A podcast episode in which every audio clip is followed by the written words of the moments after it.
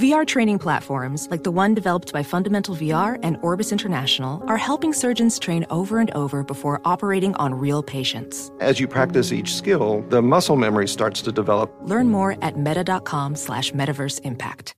You know success when you see it. Or you think you do. The people in the spotlight. But what about those small business masterminds who succeed at making their money work harder? They do that by having a business bank account with QuickBooks Money which now earns 5% annual percentage yield. Making your money work as hard as you do? That's how you business differently. Learn more about QuickBooks Money at quickbooks.com slash 5APY. Banking services provided by Green Dot Bank, member FDIC. Only funds and envelopes earn APY. APY can change at any time. Thank you. Thank you very much. In 1993, then President Bill Clinton stepped up to a podium to make an announcement. I believe we have made a decision now that will permit us to create an economic order in the world that will promote more growth, more equality, better preservation of the environment, and a greater possibility of world peace. That clip is from the William J. Clinton Presidential Library, and in it, the president signs into law the North American Free Trade Agreement, or NAFTA. The goal of that law was to boost the U.S. economy by opening up trade with Canada and Mexico. 24 years later, trade has grown. For example, Mexico now sends almost $11 billion worth of fruit and vegetables each year into the U.S., and farmers in states like Iowa make their living by sending corn south. But NAFTA also caused something else to expand a different kind of boom Clinton didn't mention back in 1993. After more than two decades of America exporting corn, pork, and dairy products to Mexico, what's also growing are Mexican waistlines.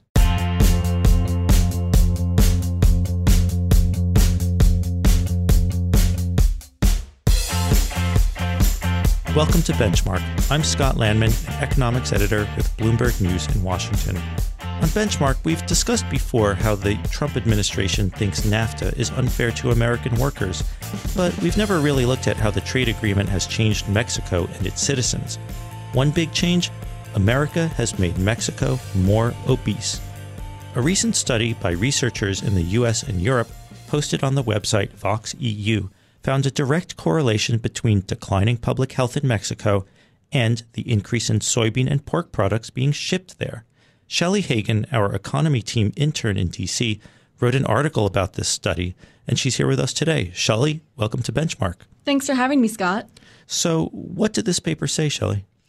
A group of economists found that Mexico has been importing a large amount of unhealthy American food and beverage products, a number that has grown since NAFTA went into effect in the 1990s. At the same time, Mexico's imports of healthy American products like fruits and veggies have not grown nearly as fast as the unhealthy imports. While Mexico has been purchasing more and more unhealthy goods from America, Mexico's obesity rates have also risen, as much as 15% in 20 years. In fact, Mexico now has more overweight and obese people as a share of the population than more than 30 major economies, including the U.S. All right. Thanks, Shelly. Now, to discuss this change in public health, we're joined by Simon Barquera, He's the executive director of the Nutrition and Health Research Center at Mexico's National Institute of Public Health. And he's spent years studying obesity, diabetes, and cardiovascular disease. He joins us from Cuernavaca, Mexico, just outside Mexico City. Dr. Barquera, bienvenido, and welcome to Benchmark. Thank you very much, Scott. First, just a bit of full disclosure Dr. Barquera's research has been partially funded through an unrestricted grant from Bloomberg Philanthropies, which encompasses the charitable activities of Mike Bloomberg, the founder and majority owner of Bloomberg LP, which is the parent company of this podcast. So let's go back in time. 30 years ago to the 1980s. Dr. Barquera, what did Mexicans eat back then? At that time, the consumption was mostly of basic foods that were prepared in houses, mostly beans, tortilla, and many vegetables that are combined in the dishes, also fruits that are locally produced, and, and different types of water infusions that we called agua frescas, some of them with some amount of sugar, but not as much as a soda. And that has changed a lot since then. And how would you describe the general health of Mexicans 30 years ago? Well, in the 80s, there was a very low prevalence of overweight and obesity, maybe only about less than 30% of the population had obesity or overweight, and right now it's 70%. So we basically are thinking of another country where, where obesity was very uncommon. And how did this change throughout the 1990s and the 2000s? Well, it, it was very interesting to see that in just an 11 year period from 1988 to 1999, the increase, for example, in soda consumption was of about 40%. Uh, at the same time, at that moment, uh, the consumption of fruits and vegetables decreased, and um, there was a very important change in the uh, patterns of food consumption, but also in, in the general food system in the country. How much of a problem is obesity in Mexico today? Today, I, I can say that is the most important public health problem. Uh, we have an alert, an epidemiologic alert, due to the high rates of diabetes and obesity that we are facing since maybe since 2012. We have 70% of all adults with overweight and obesity, and one out of every three children has overweight or obesity. So it's a very complex situation. In the case of diabetes, we are one of the countries in the world with the highest mortality and burden uh, of this condition, which is uh, mostly related to the high rates of obesity. And what would you say are the byproducts of this trend? I mean, how is that affecting, say, health services in the country, hospitals, doctors? How would you describe that? Well, it's very complicated. It's, it's a challenge because obesity is associated with more than 14 causes of death. And so it goes from diabetes to cardiovascular disease and cancer. And, and these chronic conditions are very expensive because they cannot be solved with antibiotic, with a single treatment. These, these conditions require uh, life treatments and complications are very expensive and cause a lot of incapacity. So these these conditions affect productivity. Uh, so, for example, um, the diabetes is the main cause of uh, blindness in the country, also, also of amputations, and also of renal failure. And dialysis and these kind of treatments are so expensive that there is no enough budget in the system to to be able to treat all the patients with this problem. So so definitely the only option is to try to work very hard on preventing and controlling these conditions through reducing the rates of obesity. Why do you think Mexicans have become more obese than many other countries that are more developed and have higher incomes?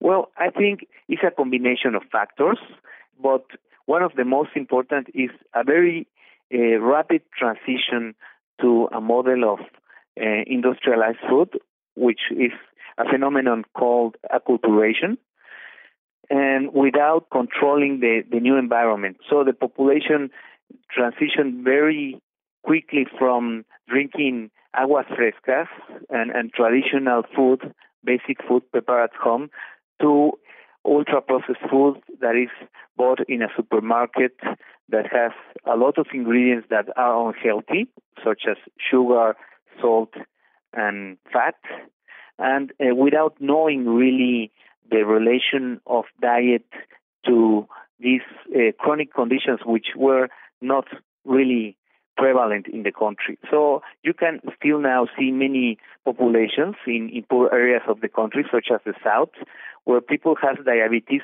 for the first time in their families, so first generation. And it's very complicated. They don't understand why they feel thirsty, and they sometimes they don't know that, that they have to stop drinking soda.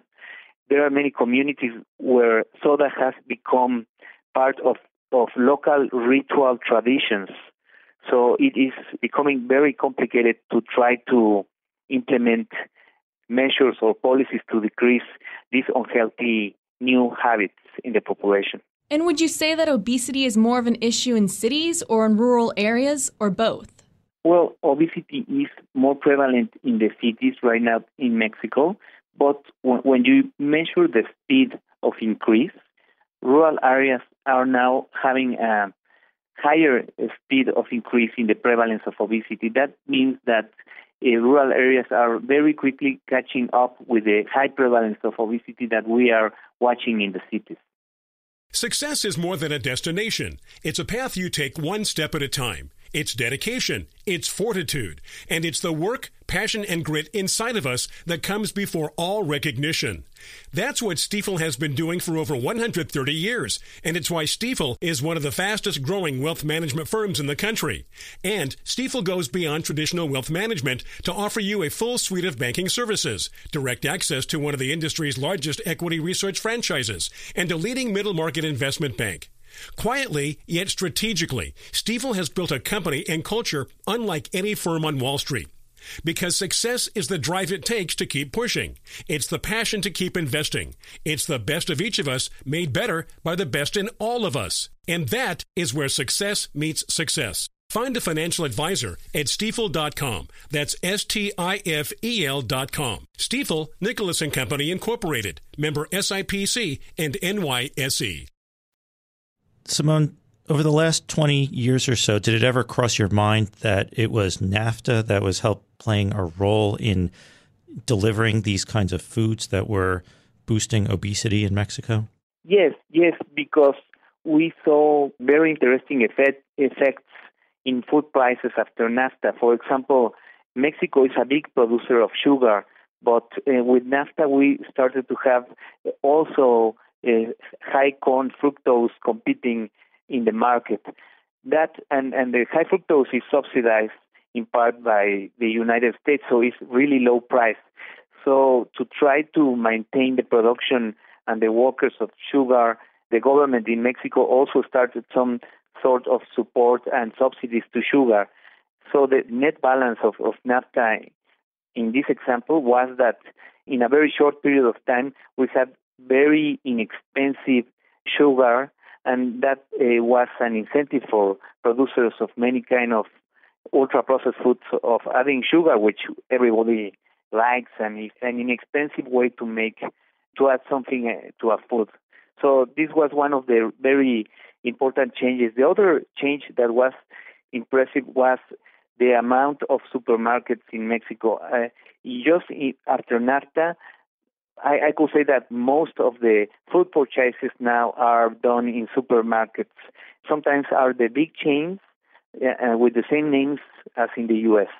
And there used to be shopping. Most people would used to shop at, say, smaller markets. Is that is that fair? Yes, yes. They, they used to shop in small markets of locally produced foods. For example, um, there was always, as the bakeries in Europe, we had the, the tortillerias, the corner shop in which the, there was a tortilla small little factory in, in in every town, and now the tortillas are being sold in the supermarkets uh, also, and it's, it's the same the same kind of preparation of flour for, for all of them, and it's an industrialized process. So, so the food system has changed a lot in only 20 to 30 years.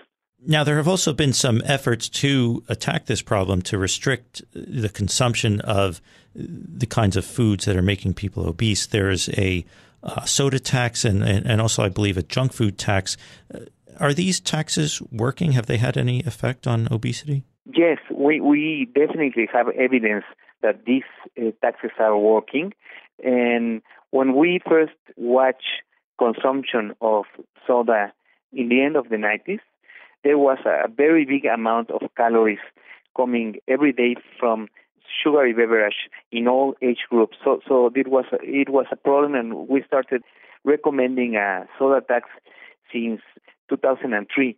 So after more than 10 years, finally the government had a window of opportunity to implement this tax, and we have done different efforts to evaluate the effects in these two years, which is the, the period that we have the tax. It's a small tax. It's only one peso per liter, so equivalent to about 10%. And even though it's smaller than that what most international agencies recommend, it has been able to show reductions in consumption that are of about 7 to 12 percent, depending on the on the groups, and, and that's a lot. That in, in a country that has 126 million inhabitants, having these kind of reductions per capita represents many tons of sugar that are not consumed thanks to this policy. Besides taxes, what other policies could help? Well, we are trying very intensively to promote some warning labels on food products that are unhealthy, particularly soda and ultra processed foods that are high in salt, sugar, or fat. And we have seen that uh, countries like Chile that have implemented this kind of warning labels in, in the foods allow the consumers to very quickly identify unhealthy foods and, and look for healthier decisions. So I think this is one policy that in which we need to work very hard. We are trying to to convince the decision makers that this is a very powerful tool in a population that doesn't know how to interpret these complex labelings with numbers and percentages that it's are, almost like cigarette warning labels for junk food right exactly yes you're saying this product is high or has an excess of sugar and then the consumer can compare this one with one that doesn't have this label and and that that is very helpful in the context and the other policy that could help a lot is controls on marketing so again in the same way as in tobacco, marketing is a very powerful tool of corporations to increase consumption. And sometimes this marketing in, in foods is directed to children. So we need to develop better policies and regulations to protect children from having unhealthy foods. We are, for example, evaluating point of purchase, and in the supermarkets, it is completely directed to attract children, and most of the foods that are sold have a, are, have excess of sugar and other ingredients that are unhealthy. So this is something that in which we also need to work a lot. And in schools and other sites in which children are very frequently, such as public parks, try to increase availability of water and to decrease marketing and also sale of unhealthy products. Dr. Barquera, we can't let you go without talking about the big issue looming all over this. Andres Manuel Lopez Obrador is the leading candidate in Mexico's upcoming presidential election, and he likes to talk about how NAFTA has driven Mexican farmers out of business. Just as a side note, check out our new poll tracker on Bloomberg.com for the Mexican presidential election. Dr. Barquera, is there any link between the loss of local agriculture in Mexico and the rise in obesity? my sense is that in general, many of the macroeconomic indicators of Mexico have been improving. Even talking about health and development, we have been a nation that is showing a little bit above average uh, improvement compared to other Latin American countries. So it's, complex to evaluate something such as the food system that has many effects many experts, for example, from the World Health Organization, are, are trying to understand the net benefits of trade, uh, which sometimes are, for example, food availability and reduction of undernutrition, and then compare the trade-offs such as increasing non-communicable chronic diseases. This is a challenge, and we don't have very clear understanding of it. But in general, I think the, the main challenge is uh, a challenge that can be solved mostly by regulating and helping the food environment more than avoiding trade just as a solution. All right, a very diplomatic answer, Dr. Barquera. Thank you so much for joining us today on Benchmark. Thank you very much. Benchmark will be back next week. Until then, you can find us on the Bloomberg Terminal, Bloomberg.com, our Bloomberg app, and podcast destinations such as Apple Podcasts, Overcast, and Stitcher. Please take the time to rate and review the show. And you can also find us on Twitter. You can follow me at Scott Lanman. Shelly, you're at at Shelly K. Hagan, S H E L L Y K H A G A N. Our guest is at, at S B A R Q U E R A. And as a side note, check out our new poll tracker on Bloomberg.com for the Mexican presidential election. Benchmark is produced by Topher Forhecz. The head of Bloomberg Podcasts is Francesca Levy. Thanks for listening. See you next time.